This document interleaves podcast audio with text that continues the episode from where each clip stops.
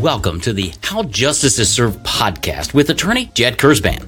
If you're a practicing attorney or a business person who needs to persuade others when the stakes are high, this is the podcast for you. Whether you stand in the courtroom or the boardroom, Jed will teach you how to persuade people when it really matters. Listen as Jed shares keen insights, life lessons, and memorable stories, all delivered with a dose of humor. Here's your host, Jed Kurzban.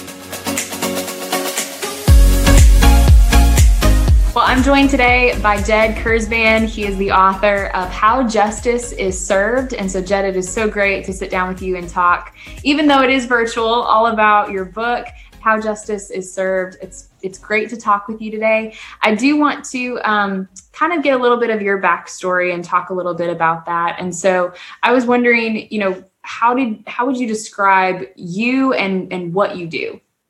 Sure. Well, it's very nice to meet you as well.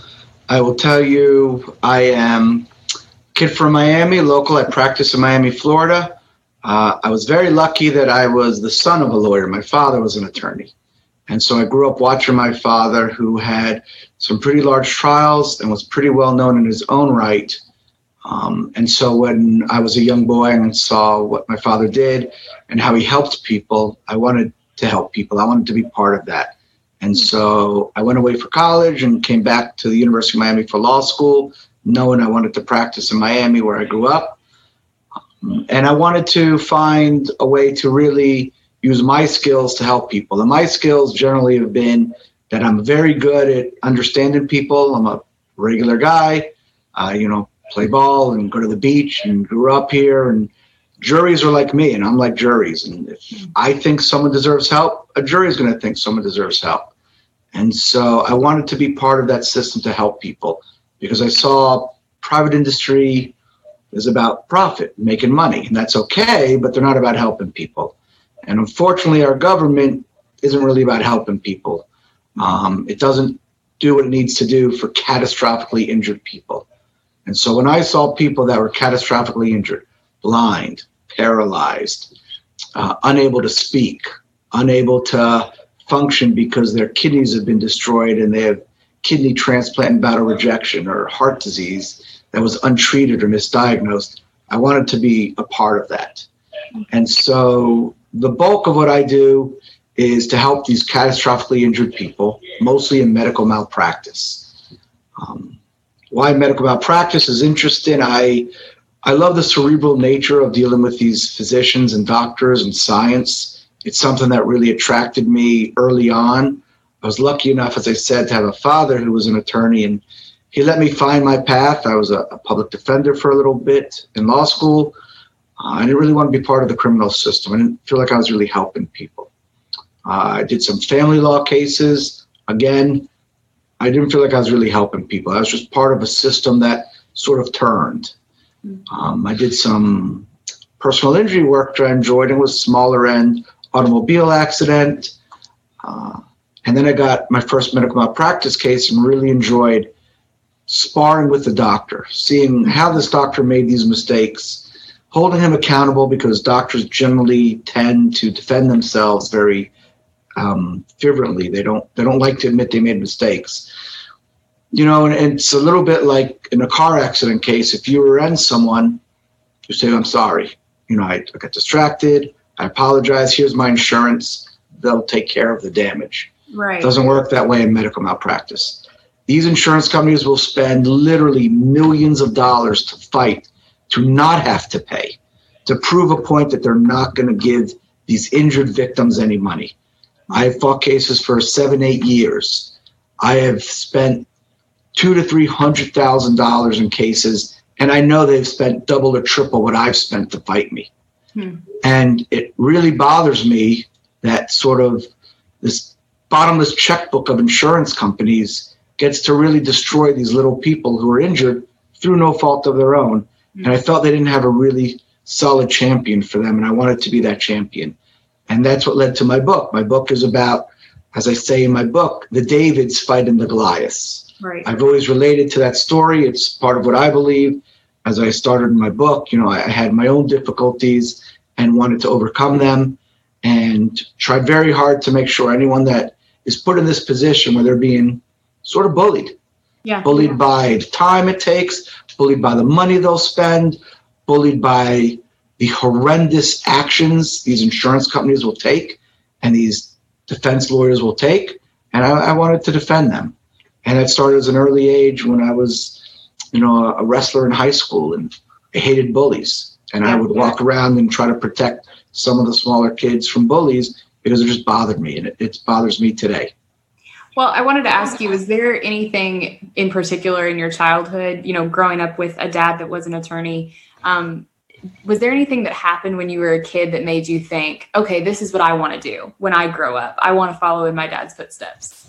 So I talk about it in my book. There's uh, a trial that I remember very well. Um, he was actually an iron worker. He was building buildings and making sure buildings are safe. That's what iron workers do. It's a really hard job. Mm. And the owner's son, the owner of a huge construction company's son, was playing around and he went into a crane and dropped a thousand pound wrecking ball 60 feet into the air, down the, from the air down to the ground, and crushed this iron worker's foot. Mm. My father sued the uh, company. I must have been in college then, or just starting law school, I think. And I was down for the trial, either it was break or I was here. And the day of trial, they admitted liability. Hmm. So they admitted they were wrong, but it took two years before they admit they were wrong and hundreds of thousands of dollars. They'd sent investigators to harass this man. They were pretty terrible, the insurance company.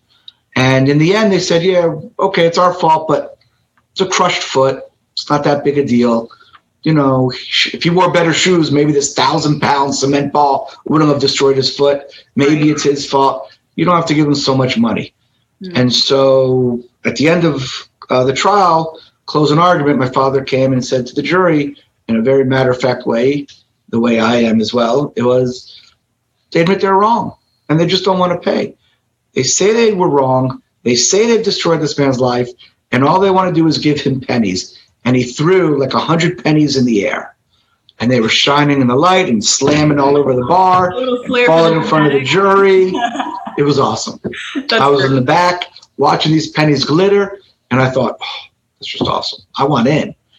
um, and then I talk about the judge because they don't really like theatrics. Most of these judges screamed at my father, Mr. Kurzban, pick those pennies up right now.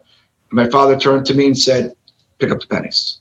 And so I was on my hands and knees for like 10 minutes picking up pennies all over the courtroom thinking this is just the best i can't wait to do this put pennies in my pocket that i'm picking up and it was great and i was i was hooked from that day and knew i wanted to be a trial attorney I love that. That's cool. And now, for you personally, when you're practicing law and when you're approached by a client, um, kind of what are those things that you look for in a client and, and they help maybe help you evaluate okay is this person just an ambulance chaser or is this truly something that i need to take on what are the things that you evaluate about a client so there are three things that i think separate me from most attorneys number one i do all my own intakes Mm-hmm. I don't have a staff talk to my clients beforehand. I don't push them off to some agency to do it. I do it. They put a call in my office, they get me, Jed Kurzban, and I speak to them. And if I think they sound like they have a real problem, they're not fishing for answers or not saying, you know, a buddy of mine told me I get a million dollars if I call a lawyer. Right. If I really think they're hurt, then I will, you know, see them and talk to them and start to review their case. Number one, that makes me different than 90% of lawyers that exist in the country. Number two, when I meet with them and I see them, I'm a regular guy. You know, I was not born fancy. I don't have anything special about me. I had to work hard to get to where I am. And I'm just like a jury. And if I like that person, the jury will like that person. Mm-hmm. And if I don't like that person, I don't want them as a client because the jury won't like them. Yeah. So that's my number two. And then number three, I do a very extensive review of the records. I make sure they're truly hurt.